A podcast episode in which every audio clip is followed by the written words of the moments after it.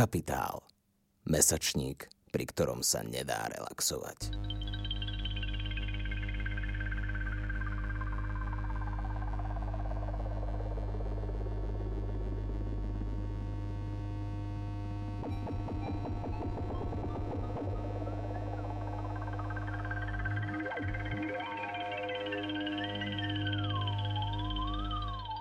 Počúvate Kapitalx, podcast angažovaného mesačníka Kapitál. Moje meno je Laura. Pracujem v Kapitáli na pozícii marketingovej manažérky, ale keďže sa zaujímam o architektúru, pripravila som si pre vás krátku sériu podcastov z tejto oblasti.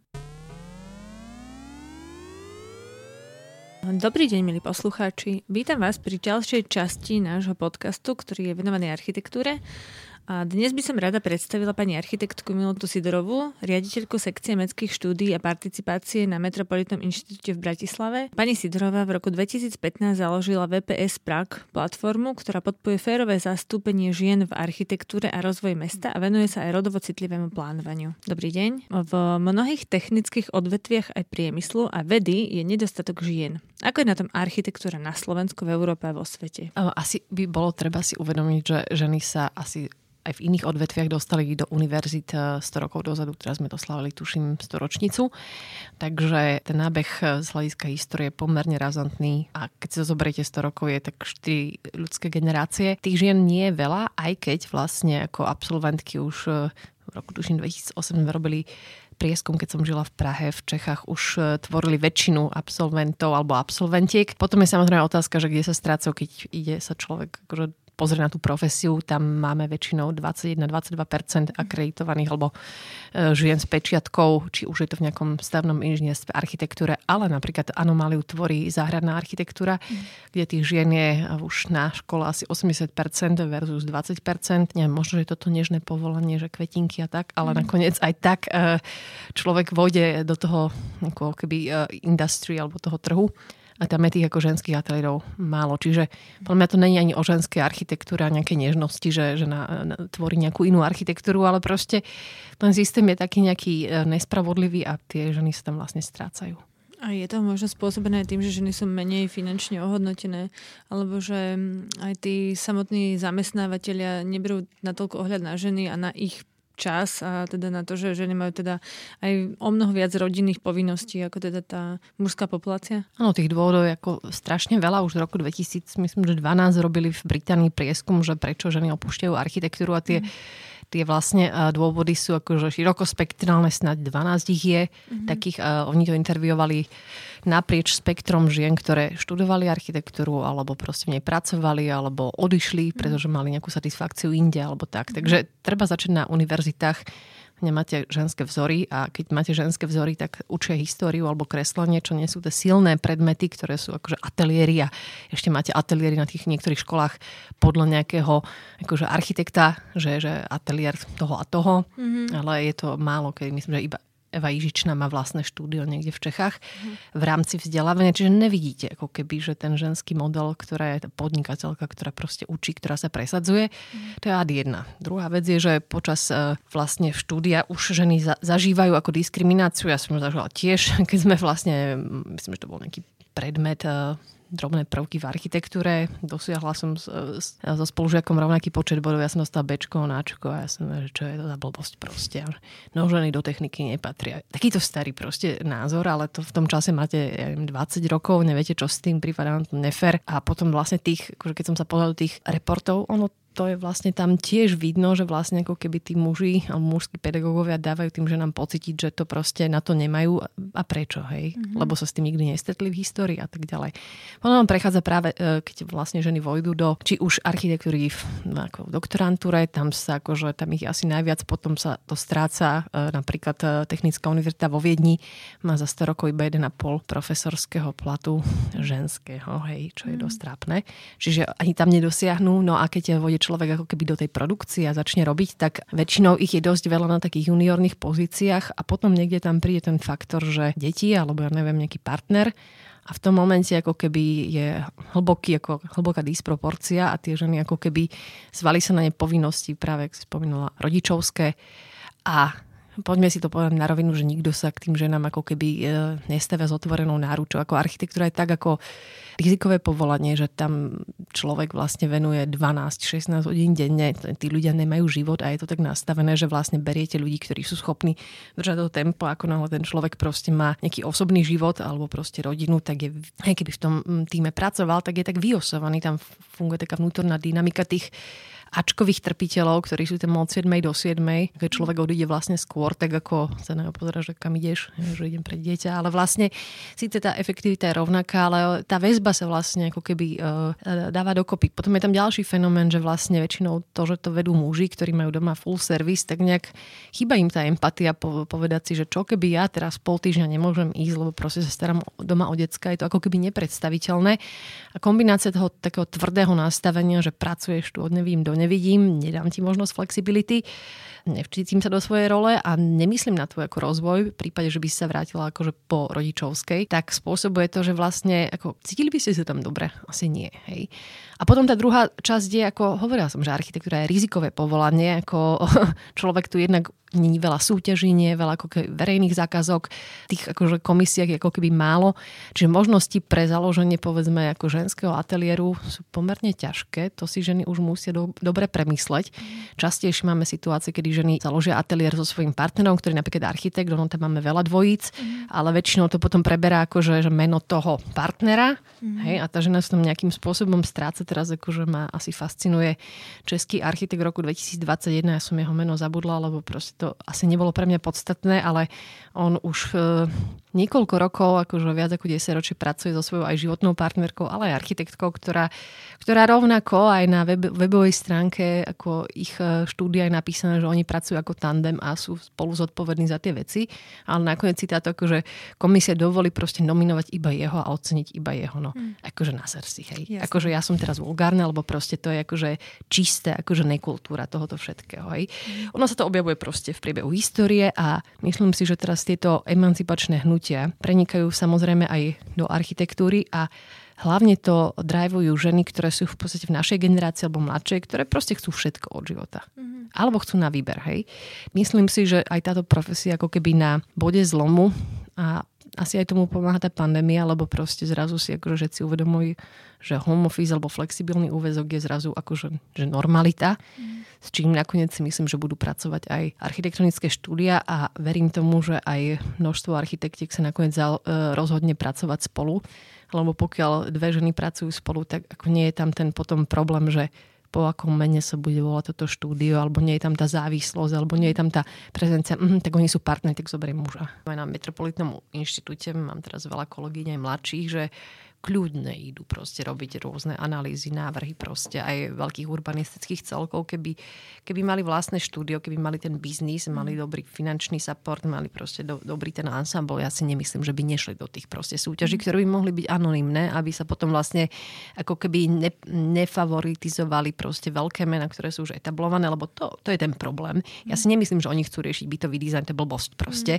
Ten bytový dizajn im ostáva, lebo to sa dá robiť aj popri materskej, aj popri neviem čom, a je to také akože akceptovateľné, že na bytový dizajn proste, hej. Ale ja budem akože radikálne, ja si myslím, že kde sú možnosti, tak tam sa skrátka nájde ten trh. Ale ja si myslím, a teraz môžem sa myliť, že keď chce architekt vstúpiť do nejakej štátnej alebo mestskej súťaže, tak by mal mať za sebou nejaké nominácie alebo ohodnotenia. Ale keď sme sa už rozprávali o tom, že tých žien ocenených je veľmi maličko, tak majú potom ani šancu dostať? Nie je to nutné iba oceneniami. Pozrime si na príklad Viedne, lebo tá akože spravila ten gender mainstreaming aj v plánovaní, aj v mestskom dizajne, ale vlastne popri tom, ako hľadali, ja neviem, lepšie spôsoby, ako spraviť dostupné bývanie aj pre mužov, aj ženy, tak si vlastne uvedomili, lebo Viedne má dobrý systém súťaží vyzvaných, že oni majú taký zoznam všetkých štúdií vlastne v meste a ten postupne tak rotačne prechádzajú a vždy vyzývajú, ja neviem, 6 ateliérov do súťaží. Že vlastne aj tam bola diskriminácia, hej. Potom prišla tá urbanistka Eva Kajla a povedala, že keď chceme, ja neviem, odpilotovať zaujímavé bývanie pre ženy, čo keby sme spravili súťaž a teraz prišiel za politikum a povedal, že obrátenej proporcionalite mužov a žien. To bolo až dobre. Tak nakoniec to bola čisto ženská súťaž, hej. Čím poukázala na to, že aj v rámci ako etablovaného systému tie ženy sú ako keby netrúfajú, nechcú, nie sú vyzývané proste, lebo čo? Že keď už má niekto za sebou veľký projekt, tak z hľadiska portfólia sa ľahšie dostane ďalej ako niekto, kto začína. A ten bytový dizajn vás tam do tej veľkej hry ako keby nedonesie. Čiže ona vtedy začala robiť prieskum vôbec žien architektiek, lebo mohla spraviť túto súťaž, tak im volala a mala dvojaké reakcie. A tá prvá reakcia bola od tých starších, že čo ti šíbe, proste ja nepôjdem do súťaže, lebo som žena, ja som hlavne architekt, hej, že ja nebudem túto ako nejaká kvota, ale tie mladé to zobrali pragmaticky. Ja, jasné, že chcem byť v biznise, chcem mať tú súťaž, takže aj ten projekt Frauenwerkstatt, ktorý sa opakoval proste 4-krát a priniesol množstvo akože inovácií vôbec do témy bývania, a bol spravený hlavne mladými architektami, ktorí vtedy vlastne potrebovali začať a im to slúžilo v prospech a tie sú teraz etablované. Je to funkcia možností, aké máte. Mne sa zdá, že tento projekt bol aj spomenutý v jednej knižke, ktorá sa o Invisible Women od autorky Caroline Criado-Pérez. Ty máš niečo, čo by si tak vedela Bratislava vypichnúť, že čo je to také nepraktické pre ženy? No tak hej, ale ja si myslím, že to proste výsledok toho a je faktom, že v tom stavebnom priemysle, a to nie je len architektúra, teraz ideme do real estate developmentu, do vlastne stavebnej ekonomiky, do práva, do proste investorov, že to sú muži. To sú sami muži. A len ten akože okraj, tá architektúra sa začína teraz trošku feminizovať. Takže ako by sme mohli akože povedať, že halo, akože industry, ktoré ako tvarovalo naše mesta proste, že tisícky rokov zrazu by bolo senzitívne voči niekomu inému ako sami sebe, hej? Pokiaľ sú to muži. A teraz nič proti, ale akože tá homogenita toho nás proste zabíja, to proste vidíme. Vôbec celý exces, akože ako nám doprava prerastla, automobilodoprava, proste to je mužské rozhodnutie, hej? Akože podporované architektami typu Robert Moses, ktorý bol proste akože ten hlavný božský architekt New Yorku, ktorý miloval tie veľké, obrovské, čisté štvrte, táto je funkčná na život, táto na parky, ale medzičasom sa tam musíte dostať iba obrovskou diaľnicou, ktorá by zdeštruovala proste štvrtinu New Yorku. Hej, takže to je proste fakt, že mesta tvorili muži a tým, že vlastne, to je akože druhá úroveň tejto diskusie, že počas komunizmu, a ja to nenachádzam len v architektúre, ale aj v geografii a všetkých ostatných vlastne profesiách, ktoré sa na západe učia pomerne kriticky, tak tá ideológia bola ako z toho počas komunizmu ako keby odstranená, alebo vôbec sociálny rozmer. Čiže naši geografovia sú skôr demografi a kartografi. Robia mapy, ale vedia oni z mapy povedať, že po Dunajských Biskupiciach máme najväčší počet ľudí s najnižšími príjmami, máme tam najviac detí, nemáme tam električku, máme tam najhoršie environmentálne podmienky. Ako interpretujeme túto vec? No, lebo to ich nikto neučí proste. A toto bolo aj v architektúre, ktorá vlastne zanedbala ako keby vôbec sociológiu alebo aspekt vôbec, že užívateľov.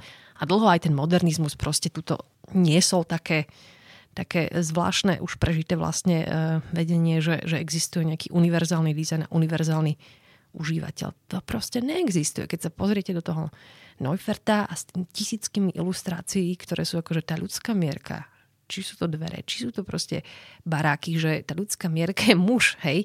Jediná vec, ktorá je navolená podľa mierky akože ženy je kuchyňa, tak si pozrite, že páni, že či vám náhodou kuchyňa nie je malá, lebo tá je navrhnutá naozaj podľa ženy, hej. Čiže že ja sa snažím ako rozbiť aj všetky tieto veci, že neučilo sa to dobre, lebo už samotná vlastne architektúra nemyslela na to, že sú nejakí iní ľudia ako tí zdraví, alebo proste veľkí, alebo muži, hej.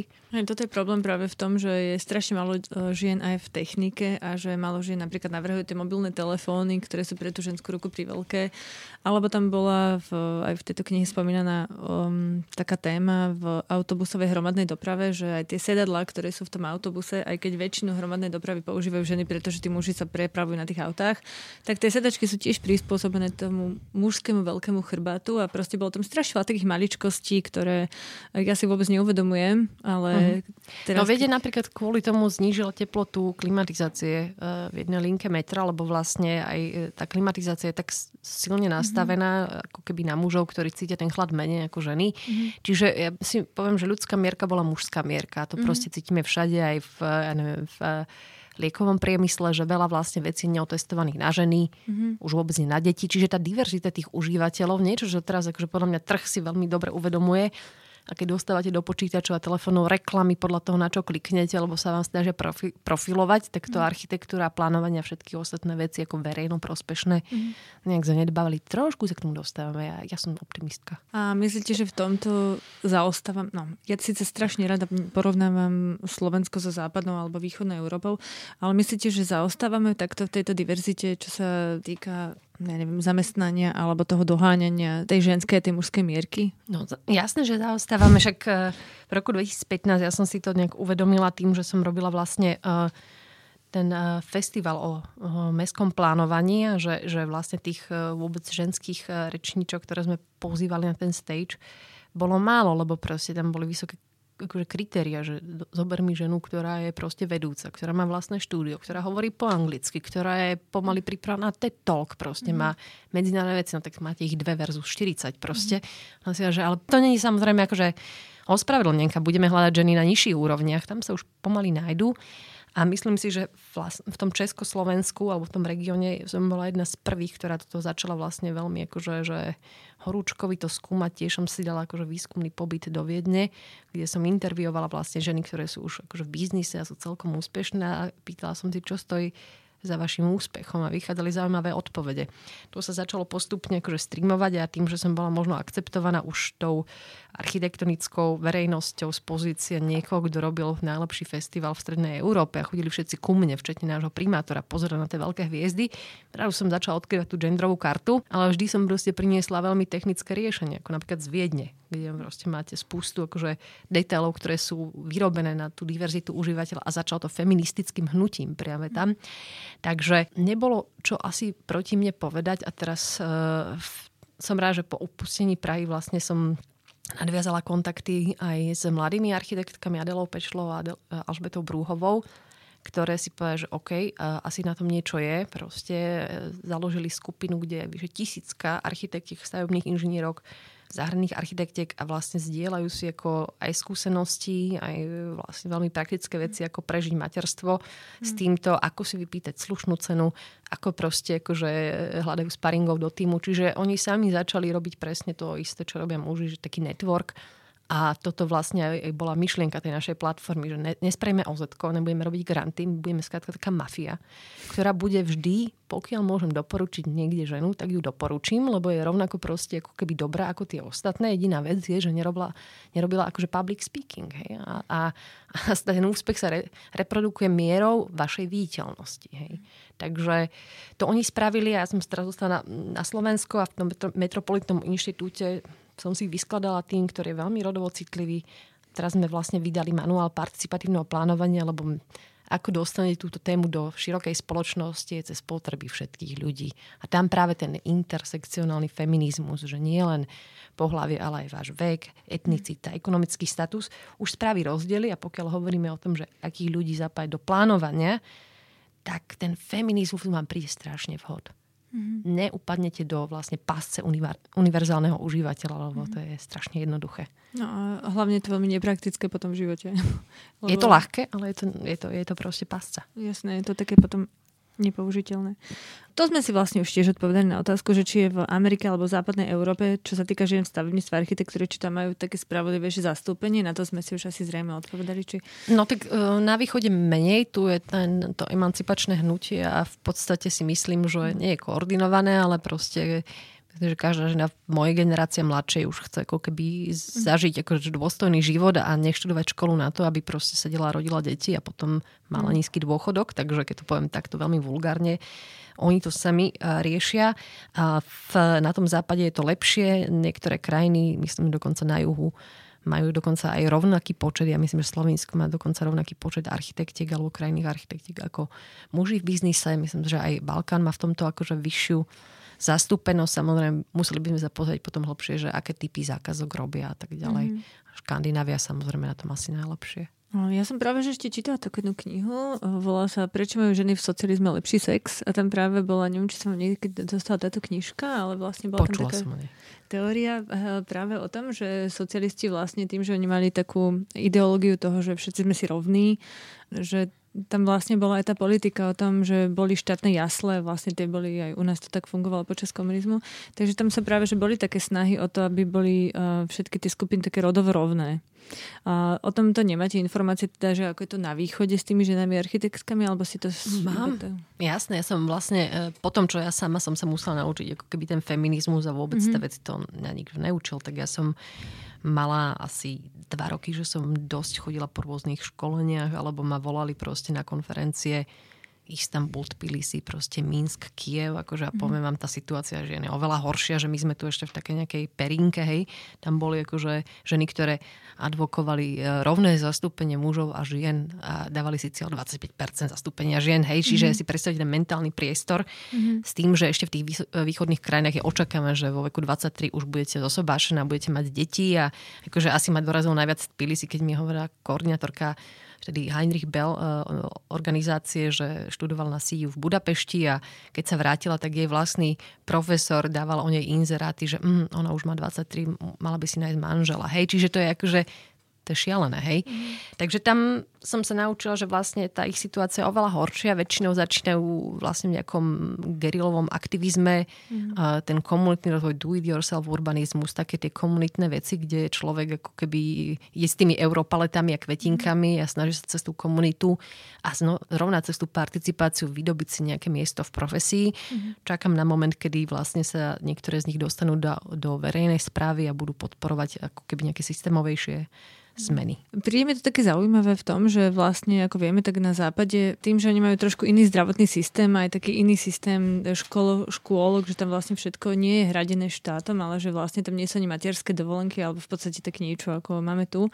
Tak máte taký pocit, že práve na úkor toho materstva sa ženy musia vzdať takého toho rodinného života, aby si potom teda budovali tú kariéru, že je to buď alebo... Je to ťažšie. Ja som mala napríklad Fulbright v New Yorku a tam som stretla ženu, ktorá mala materskú dovolenku 10 dní, hej. Takže akože človek musí mať na to kapacity proste, aby si dovolil dieťa a ono, poďme si akože naliať čisto víno. Už bolo veľa prieskumov o rodičovstve a architektkách a vlastne celosvetových a 9 z 10 architektiek, akože keď to tak sploštím, hovoria, že deti sú prekážkou v tej kariére. Čiže veľa z tých žien, ktoré sú ako keby na vrchole alebo sú tam, nemajú proste deti, lebo proste sa to nedá v tomto nastavení sklbiť. Hej. Tie sú minimálne zo západu. Čo chcem povedať, že pokiaľ si odmyslíme komunizme ten mentálny teror a ten ideologický, takže priniesol zase veľa dobrého, ako keby veľa dobrej inteligencie. Oni to nevnímali cez mužov a ženy. Ja si myslím, že oni to vnímali cez to, že každý potrebuje pracovať, lebo každý musí pracovať, aby bola nejaká ekonomika. Tým pádom sa budem aktívne snažiť, aby každý mal možnosť pracovať pomerne skoro. Takže ženy boli vlastne počas socializmu tuto vlastne oveľa viac emancipované, čo samozrejme nezamedzovalo tomu ich dvojitej záťaži, že nielen, že teda boli v práci akceptované, ale aj stále sa museli postarať o tú rodinu, tak neviem, či mali dobrý sex, keď proste sa vrátili ako keby domov z ateliéru alebo z nejakého povolania a ešte robili proste ďalších x hodín. Doma je pravda, že aspoň tá infraštruktúra bola lepšia a aj ten systém prideľovania do školiek, jaslí a tak ďalej bol ľahší. A síce nejaké ako pozostatky máme aj na Slovensku. Teraz je to vlastne tak, že nie každá materská škôlka príjme to dieťa, alebo proste začínajú proste tá kvalita a veľa ako keby rodičov zvažuje súkromné školy, takže ich potom vozí celé po obede, proste svoje deti sú vlastne otrokom svojho dieťaťa, alebo vlastne nemajú tú štvrť vybudovanú, alebo nechcú využiť, tak aby mali čo najmenej logistických záťaží s tou starostlivosťou o rodinu. To sa mi práve zdá, ja teda bývam na dlhých dieloch a mne sa práve zdá, že my to tam máme celkom také family friendly. Keď to takto poviem, máme tam detské centra, je tam veľa škôlok, je tam strašne veľa detských ihrísk, je tam veľa zelenia, je tam blízko les, takže ja v podstate mám všetko v také až priam krokovej dostupnosti, ale nie som si istá, ako je to v iných mestách, ale tiež mám veľmi veľa známych mamičiek, ktoré potom vozia svoje deti po celom meste, pretože na okraji Bratislavy je lepšia tanečná škola ako v Karlovej Vsi, ale to je jedna vec a druhá vec je vlastne aj, tu sa pozrime na to, že toto zase dobre popísala Leslie Kern, akože že vlastne v niečom, ja viem, že dieťa je proste ako svätý grál každého. Ja sama som z 5 detí, akože už som vychovala 2 sestry a mám k nim rovnako materský vzťah, moja mama, že to je taký ako nikdy nekončiaci, ako keby predĺženie vášho života, stále myslíte na to, či sú v pohode a aké majú šance a tak. Ale druhá vec je, že my sme vlastne za nášho detstva akože chodili pešo do školy. Hneď nás naučila mama proste, ako si kúpiť lístok. Sami sme chodili na tieto krúžky, lebo bolo vlastne ako keby, ja si myslím, že tie mestá sú bezpečnejšie ako predtým, že tých únosov detí ako keby oveľa menej. Čo je nebezpečné, je automobilová doprava, hej? A teraz ako neviem pochopiť, že ten chicken egg situation, že vlastne keď dovážajú rodičia svoje deti do školy, tak oni sú vlastne tí najväčší ako keby ohrozovatelia tých detí, že autá rodičov zrážajú deti pred školou, hej. Možno by mali zaparkovať 50 metrov vedľa a nechať to dieťa ako keby akože dvojsť pešo. O to sa inak snažíme aj na Metropolitnom inštitúte nájsť takú pilotnú školu, ktorá by rovnako ako v Prahe alebo vo Viedni proste si povedala, že tento bezprostredné okolie nástupu školy uzavrieme pre auta a decká tam budú mať svoju zónu, v ktorej sa bezpečne dajú, alebo pôjdeme ako Viedeň, ktorá vlastne má veľmi dobrý systém, nielenže ako školy v tej vzdialenosti, ale aj dávajú vlastne deckám, že mapy, ako sa dostať do školy, kde presne ukazujú, že ktoré miesto je bezpečné, ktoré je nebezpečné. A potom vlastne aj skúmajú tie miesta napríklad akože s veľkou detalistickosťou. A to je zase dielo toho feminizmu, že už len umiestniť semafor, takéto tlačítko na prechod prechodcov je väčšinou pomerne vysoko na detskú ruku. Mm-hmm. Hej, že je to pre nás dobré, ale vlastne vy ho musíte umiestniť nižšie, keď si predstavujete, že vlastne dieťa ide samo po meste. Hej. Mm-hmm.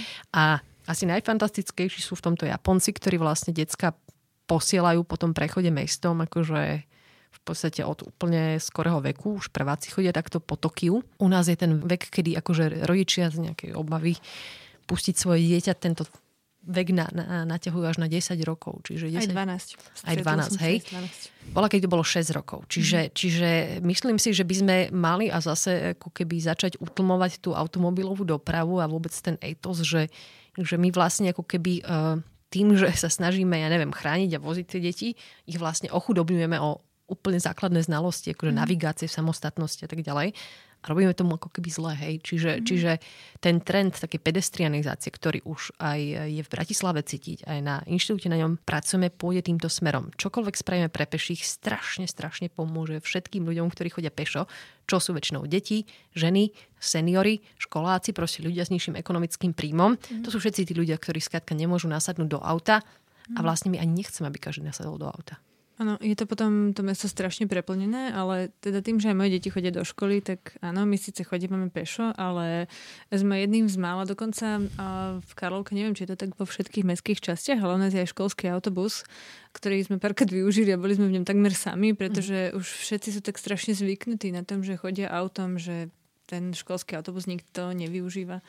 Ako chce to osvetu. Samozrejme, niektoré mesta majú dokonca taký školský peší bus, že sa ako keby, ja neviem, to bolo niekde pri Handlovej, tuším, nejaký učiteľ proste povedal, že bude nosiť deti do školy takto na vodítkach a obehne si ich po uliciach a decka proste majú zábavu, aj sociálny kontakt, porozprávajú sa, idú na tom vodítku a prídu pešo proste do školy. Akože toto potrebujeme, hej? To je taký skôr komunitný nejaký impuls, že by potrebovali aj tie mestské časti, aby sa takto dávali dokopy. Áno, a to musia vedieť hlavne tí ľudia na tých samosprávach. Ja nemyslím, že trh spraví všetko. To určite nie. Ja si myslím tiež, že možno niekedy nejaká iniciatíva zo strany občanov by bola fajn. Ja by som bola rada, keby niekto takto vodil deti do školy, lebo by to strašne uľahčilo život. A v istom momente sa začínajú vodiť deti sami do školy, hej? Akože predstavte si, že ja som bola zrovna to prvé dieťa, ktoré neskôr malo starostlivosť ostatných, čiže ja som ich vyzdvihla alebo zobrala, akože to je strašne, akože teraz zase zoberme tú perspektívu dieťaťa, akože ísť sám po meste je jedna z najväčších akože dobrodružstiev vôbec, čo tam môžete zažiť. To vás robí naozaj akože človekom, ktorý je samostatný. No, veď na to, aby sa človek orientoval v meste, tak po ňom musí proste chodiť. A to mi ešte napadá taká otázka, že neviem, či je nejaký program na našich vysokých školách alebo teda na našej fakulte architektúry, či je nejaký program na to, aby povzbudzovať tie dievčatá, aby šli študovať tento technický obor, alebo že či sa na tom pracuje. Ja som sa už dala do kontaktu s niektorými doktorantkami, ktoré sú na architektúre, ktoré presne toto si uvedomujú a zatiaľ začína sa to tak koncipovať, že by bolo dobré takéto výberové prednášky, lebo vlastne, čo aj tí architekti potom v tých reportoch, akože aj medzinárodných hovorí, že ako keby nám niekto povedal, že ako zvládnuť akože materstvo a a architektúru, to by bolo strašne super. Že vôbec príprava. Tak ako vás učia účtovníctvo, tak by bolo dobre proste vedieť. Alebo právne aspekty, že hej, že tu len si akože povedzte, že minimálne v Čechách to tak je, že pokiaľ začne taká tá organická kooperácia, neviem, s vašim kamarátom alebo s vašim partnerom, hej, že spolužiaci, zalúbite sa, pracujete spolu a tak ďalej, tak na neho prechádza akože právne väčšie právo mať tú firmu, aj má väčšie výhody, hoci ste tam akože 50-50 alebo robíte možno viac. Čiže také odporúčanie vlastne mojej známej z Prahy, Šárka Humphrey, ona je zase v odboroch právnička, venuje sa vlastne pracovnému právu, hovorí: babi, ako náhle idete robiť niečo so svojím frajerom, spravte si zmluvu. Lebo tá vaša spolupráca bude mať nejaké dohry. A ako sa to bude vyvíjať, tak hneď si musíte napísať, že ste v tom 50-50. A to je akože taká nepredstaviteľná vec, ktorú tie baby nečakajú. Že proste toto by mali spraviť, hej? Áno, keď niečo na základe dôvery, tak proste človek hneď asi nemyslí manželskú zmluvu, keď sa ide vydávať z lásky. Ja som za to niekedy k tomu trvá ťažké prostriedky, ako napríklad kvóty alebo zmluvy, ale to je vlastne len ako keby gesto, ako poukázať na to, že ono, tá spravodlivosť alebo tá rovnosť tam v podstate nie, ako náhle to necháte vojsť do prirodzeného prostredia, tak vy preberáte vzorce prostredia. Na Slovensku, ani v Čechách, ani v Strednej Európe nie sme rovnostárska spoločnosť. A keď sme pri tých kvotách na západe, zase použijem to slovo, slovné spojenie, je teraz taký trend, aby vo firmách aj vo veľkých korporáciách bola taká diverzita, robiť kvóty na to, aby mali aj ženy vedúce zastúpenie vo firmách. Ty s tým súhlasíš, takýmto prístupom? Ale jasné, že s tým súhlasím. Že s tým súhlasím, akože, že keď mi niekto povie, že kvóta je neprirodzená, tak poviem, že proste kedy bol neprirodzený penicilín proste, alebo proste niekedy potrebné opatrenia, ako za chvíľu je vakcína povinná, tiež sme si všetci všelico mysleli, ale takto, že pokiaľ vy tú kvótu nespravíte ako prostriedok, ktorý slúži k nejakému vyváženiu veľmi nerovnomernej situácie, tak akože ja by som ju potom nerobila, ale samozrejme cez tie ženy sa tam dostáva aj spústa iných vecí. Akože ďalšia kvóta, samozrejme teraz, a to je práve ten prístup, tie korporácie vedia, prečo to robia. To je ten intersekcionálny feminizmus, že zoberete aj staršieho človeka, zoberete človeka s iným etnickým pozadím, zoberete človeka, ktorý má inú situáciu ako vy, napríklad má rodinu, hej, a vy musíte rešpektovať tú diverzitu, lebo každý má vlastne iné skillsety, proste každý má iný pohľad na vec a vlastne najlepšie vlastne nápady alebo firmy alebo produkty sa vyvíjajú z toho, že vlastne máte tú dobrú opozíciu v rámci tímov a vedia vlastne vytvoriť niečo, čo funguje pre väčšie spektrum ľudí, nie že sú tam všetci 30-tnici na Apploch a chodia piť kávu. A teraz to tak akože chcem povedať, alebo že sú 50-tnici muži v sakách a hovoria: "Ó, tak dobre, tak ten tunel Blanka, to bude tá infraštruktúra pre tú mobilitu." Hej, že homogenita nás tu zabíja a tá diverzita je vlastne v tomto veľmi dobrá, ale vyžaduje, aby sa potom akože doriešovali tie veci. To není automatika, že dám tam ženu alebo starších ľudí a viem, čo s nimi robiť. Treba im venovať potom pozornosť a snažiť sa detekovať tie ich veci. Hej. Aby ste si to mohli predstaviť možno v nejakom jazyku alebo nejakej situácii, v plánovaní, že jedna známa vlastne Ine Sanchez de Madariga, ona je vlastne feministka, urbanistka a navrhla vlastne taký iný koncept mobility. Ona to mobilita starostlivosti. Vychádza z toho, že vlastne ženy viac chodia pešo, ženy viac chodia MHD a muži viac proste jazdia. Väčšina infraštruktúry sa orientuje na auta, OK, ale kde vzniká ako keby ten problém už na úrovni vlastne dát. Že máme málo prieskumu vôbec o chodcoch, máme nejaké akta, vôbec nejaké cyklistické, ale vlastne nikto do tej dopravnej infraštruktúry nepočíta takú samozrejmú vec, akože chodník, alebo dokonca schody, ktoré vedú do vášho bytu. Hej. Čiže ona vlastne navrhla taký systém aj dotazníkov, kde vlastne hovorí, že keď robíme už dotazníky a pomerne, aj Bratislava také robí, že už máte reprezentatívnu vzorku, tie dotazníky sú dlhé a za každú vlastne dotazník zaplatíte agentúre 30 € alebo čo, tak musíte vlastne tým ženám a mužom vysvetliť, že mobilita sa ráta od momentu, kedy otvoríte dvere. A teraz, ako dlho vám trvá, kým idete vôbec k vchodu? Ako dlho vám trvá, kým prídete na zastávku? Potom, ako dlho vám trvá cesta do práce?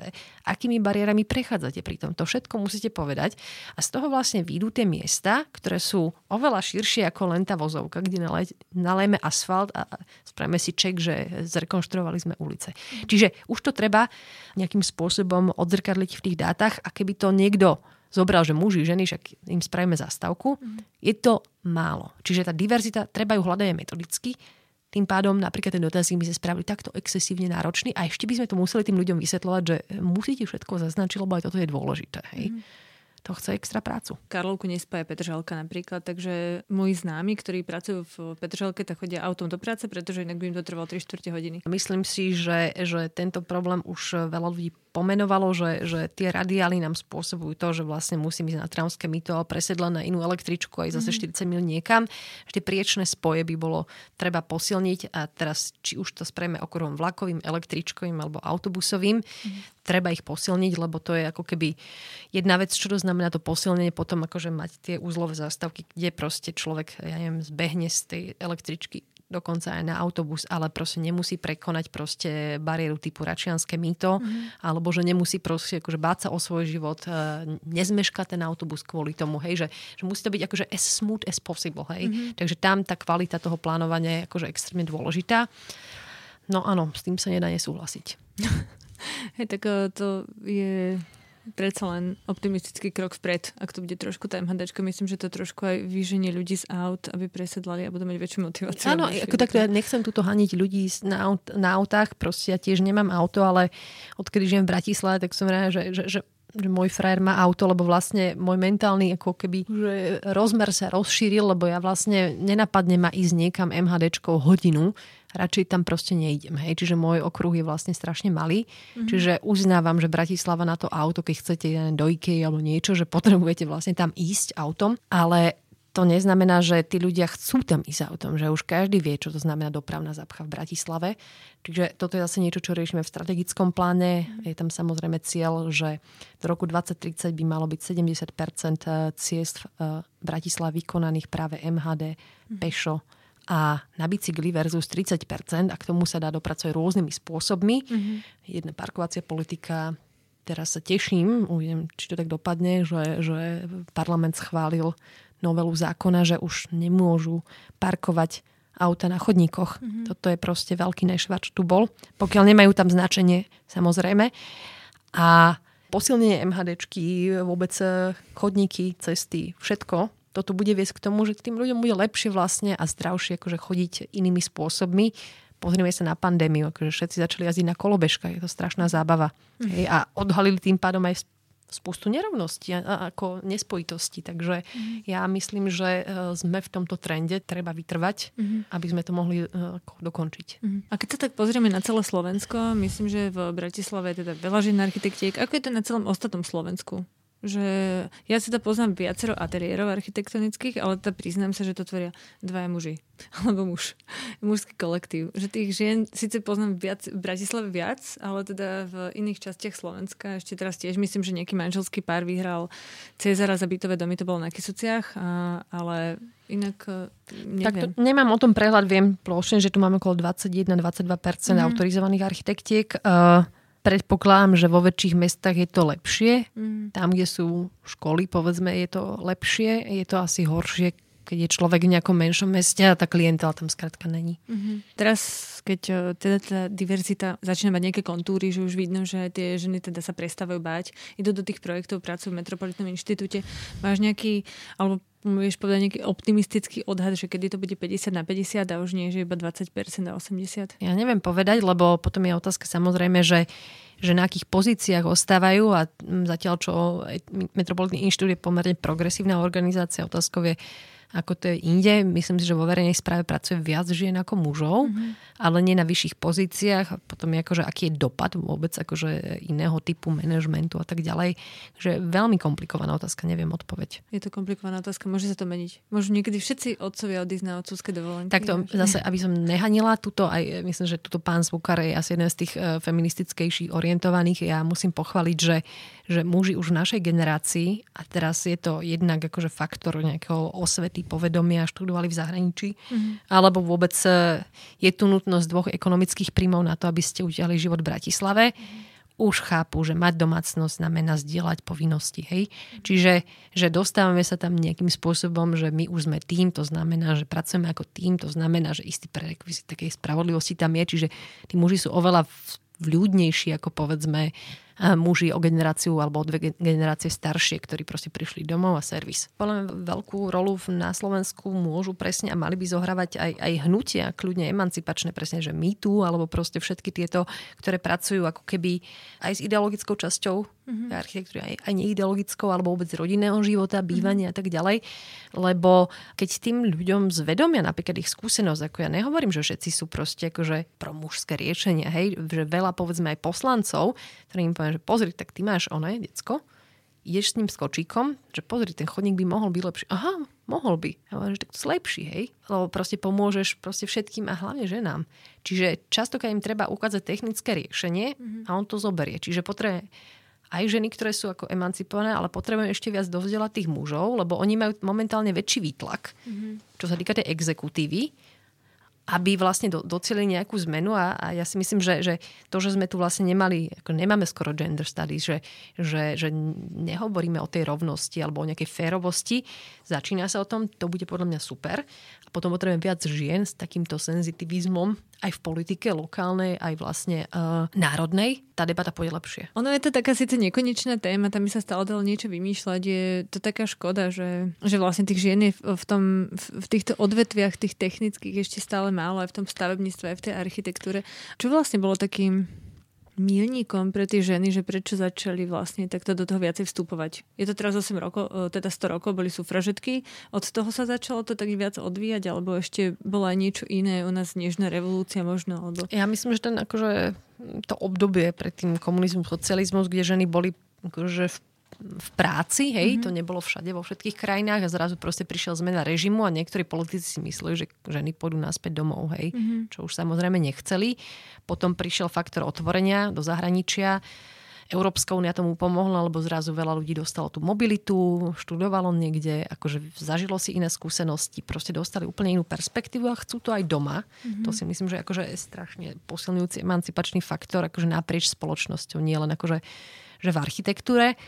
A asi to tak pôjde ďalej. Ja si myslím, že je to akoby nezastaviteľné. Dokonca aj na Slovensku, kde proste človek si myslí, že keď príde ako zo zahraničia, že je v nejakom stredoveku, že aj tá debata sa tu posúva. Hej? Že teraz to premostím. Vôbec celá táto akože zvláštnosť okolo Záborskej a spol vlastne. Možno sa to stane, ale že čo sa teraz deje tým, že vlastne ľudia, muži a ženy proste pochodujú proste. Nahráva vlastne organizátorom alebo organizátorkám organizácií, ktoré už starli, napríklad Aspekt, hej, tie boli pre mňa nezaujímavá organizácia takých nejakých, teraz to poviem akože diablov advokát, že starnúcich žien, ktoré vydávali nejaké ťažké publikácie, ktoré by ma vôbec nezaujali, ale keď proste príde na takúto tému, ja napochodujem na ten proste protest a vidím tam mladých ľudí, ktorí sa vlastne aktivizujú, ktorí to preberajú zo svojho. Vlastne to hrozne mobilizuje tú časť spoločnosti.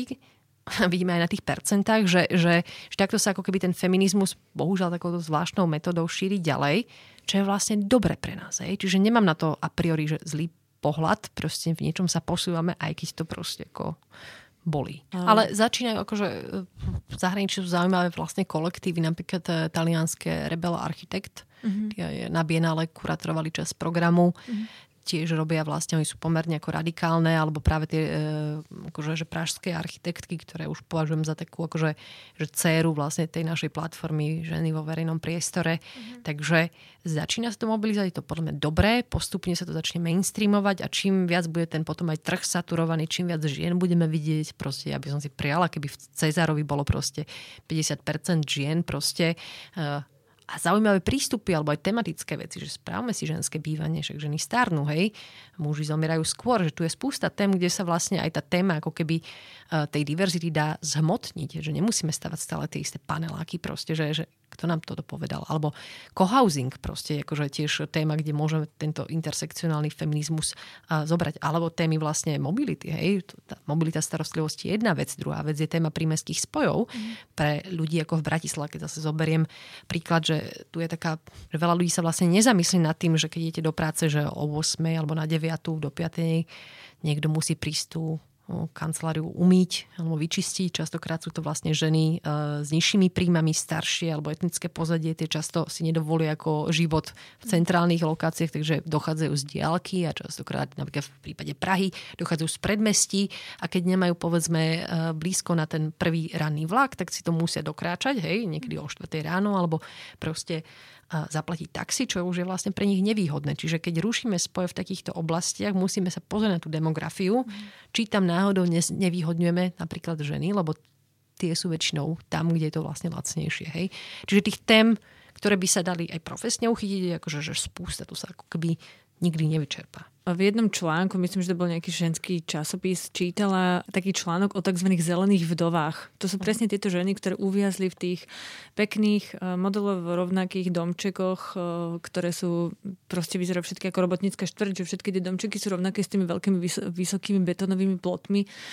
Nemajú tam čo robiť. Ale áno, tie sú zmapované aj v bratislavských suburbiách, akože tam je výborná knižka Maťa Špedu a Pala Šušku, geografov zo Savkých, takých, akože, ktorých si veľmi vážim, ktorí presne hovoria o kapitole Zelené vdovy, že vlastne, aby teda poslucháči vedeli, o čo ide, to je žena, ktorá ako ostane na tej materskej alebo rodičovskej, na tom predmestí, kde nie je žiadna infraštruktúra, nemá kam ísť, v podstate len vyjde s kočíkom na asfalt, hej, a tam niekde v tom poli nejak si akože je, lebo vlastne buď nemá to druhé auto, alebo je proste neekonomické, únavné dochádzať a potom je presne tá otázka, vy sa zadlžíte na život hypotékou v takomto priestore, kde nič nie je, potom dochádzate a vás to vlastne stresuje, čiže je to ako keby pasca. Hej. Potom riešenia sú samozrejme to policentrické mesto, my to tiež riešime v strategickom pláne, že ideálne by bolo, keby vlastne Bratislava mala väčšie kompetencie a vedela vlastne trošku vplývať aj na tieto dediny pri Bratislave, ktoré vlastne už nie sú dediny, lebo tam sú väčšina ex-Bratislaváci, alebo ľudia s väčšou ekonomickou silou, ktorí majú naučené mestské hodnoty, chcú ísť do kaviárne, chcú proste nejakým spôsobom ten život aj tam, čiže tieto zázemia potrebujeme trošku sfunkčniť, aby boli také lokálne centra, aby ste fakt vedeli prežiť v tom satelite, ja neviem, týždeň a idete do práce, keď potrebujete teraz 2 dní v týždni, lebo home office a tak, že proste eliminujete pohyb. To isté vlastne aj v rámci vnútornej Bratislavy, že nepotrebujeme za každou vecou do centra. Bolo by dobré, keby každá štvrť mala tú svoju infraštruktúru a človek dokázal prežiť akože funkčný estetický život tam, lebo z nášho pohľadu je mobilita po meste vlastne zaťažujúca, pokiaľ je realizovaná automobilmi, čo je. Čiže že aj to plánovanie vie do toho priniesť toto. Ja som teraz sestru odhovorila od takej zelenej vdovy, takže dúfam, že je to v pohode. Hey, ja som tiež svoje 2 kamarátky odhovorila a som im aj povedala, že bývať v Dúbravke je podľa mňa super. Samozrejme, tie ceny bývania akože sú dosť keby náročné a keď tu ešte chceme otvoriť nejakú tému, aj to ženské bývanie je vlastne veľká téma, lebo toto som sa dozvedela, napríklad ja som zobrala hypotéku, že vlastne ja platím vyššie úroky banke, lebo predpokladajú, že bude mať deti automaticky, tým pádom ako keby budem mať nižšie príjmy, tým pádom to je pre nich akože prevencia rizika. A o tom to ja ani neviem. Hej? Čiže toto je, ako náhle ženská investorka je do niečoho, tak je vlastne akože banka ju už vlastne čaržuje viac ako muža. Hej? To je proste akože wow. Hej? Druhá vec je vlastne, samozrejme, že nám po tej materskej alebo prvom dieťati klesajú príjmy. Áno. A nie sú kompenzované napríklad ich partnerom, alebo vôbec systémom. Čiže tá, ako keby v prípade, že by ste sa rozviedli, ostala na vás hypotéka alebo hľadáte druhé bývanie, je to proste strašne systémovo znevýhodňujúce. A to sa vlastne multiplikuje, keď idete akože do vyššieho veku. Tam sa väčšinou deje aj to, že ten muži začínajú tak masívnejšie vymierať po 55-ke, proste tak to je.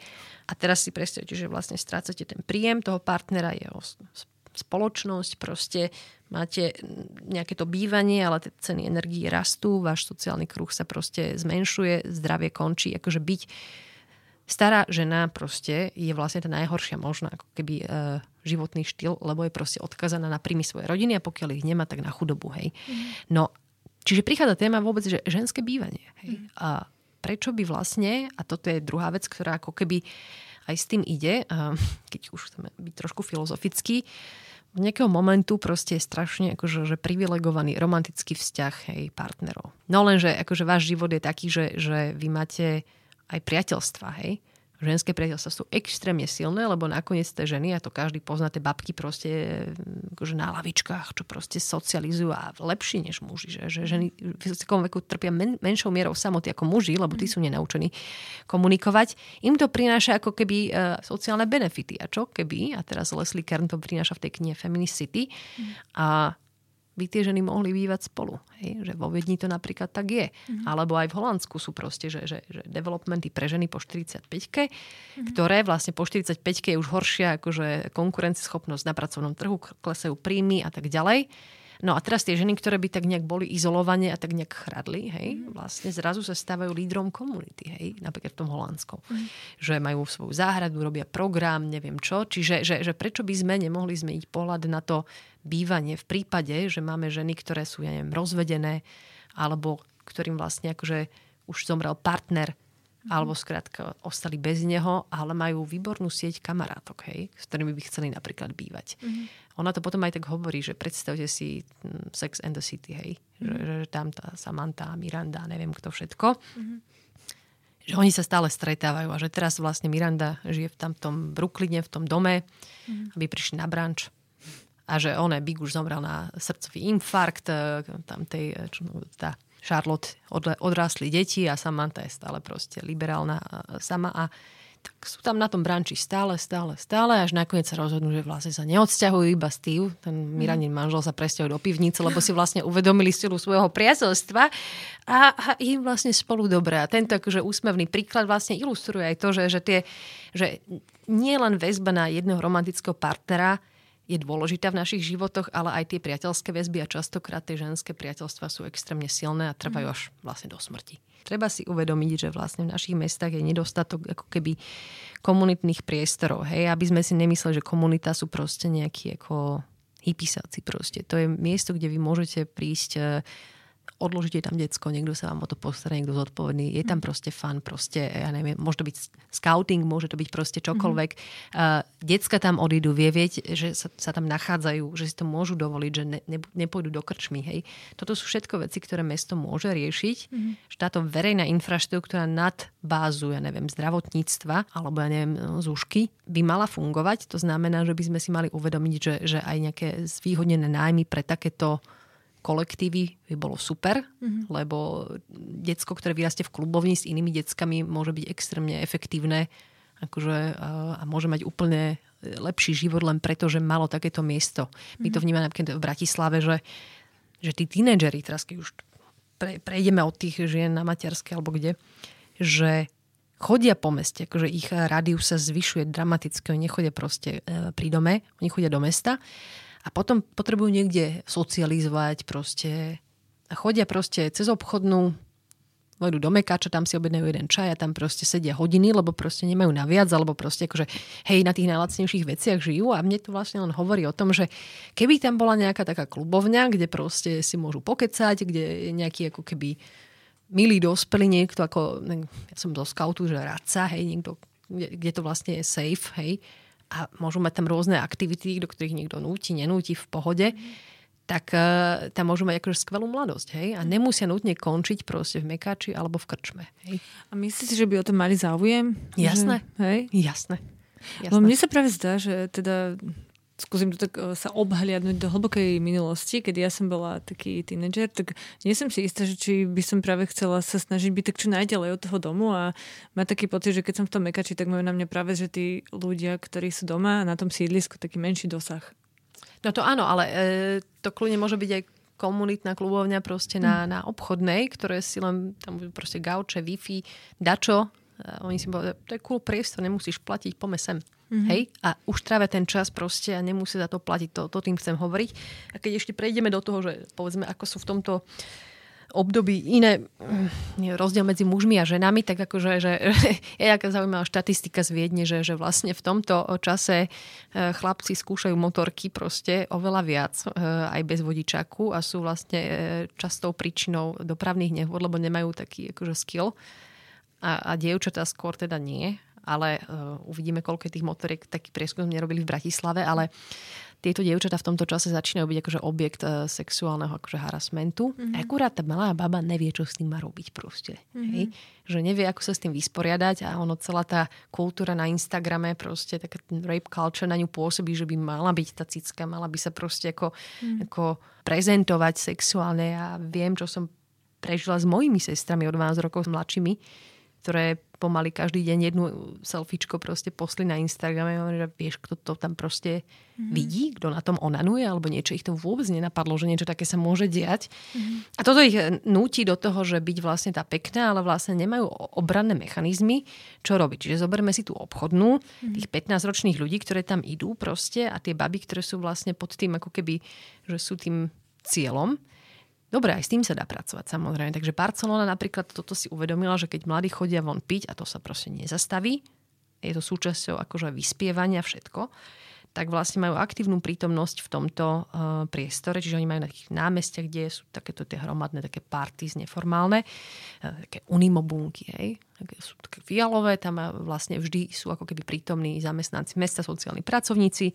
Tam vlastne prídu, ak chcú proste akože nahlásiť, že sa necítia safe, alebo sú tam vlastne informačné letáky o tom, ako sa proste neopiť, alebo ako rozpoznať sexuálne akože násilné správanie, alebo tam dostanú kondom proste, akože priznávajú to, že full on, ale zároveň tí sociálni pracovníci medzi nimi chodia, to je ten terénny tím a máme ho aj v Bratislave, chodia napríklad na meste Slobody, alebo na Euroveu, a zisťuje, že či sú v pohode alebo tak. Čiže ono, to už nie je potom architektúra iba, ale vlastne aj tá sociálna starostlivosť mesta, že chodí medzi tých mladých a snaží sa, aby to ich trávenie času vonku, ja ich nechcem spraviť tichšími, ja nechcem, aby proste nemali tie prvé zážitky, ja len chcem, aby boli čo najviac možno bezpečí, ako môžu byť, lebo proste každý tým prešiel. A veľmi pekne ďakujem teda Milote Sidorovej, pani architektke, že nás prišla navštíviť. Ďakujem pekne za pozvanie. Príjemný deň ešte prajem. Počúvali ste Capitalx, podcast angažovaného mesačníka Kapitál, ktorého vznik podporila Rosa Luxemburg Stiftung zo zastúpení v Českej republike a Fond na podporu umenia. Viac článkov nájdete na webovej stránke www.kapital.noviny.sk, kde nás môžete podporiť napríklad objednaním predplatného, za čo vám vopred ďakujeme.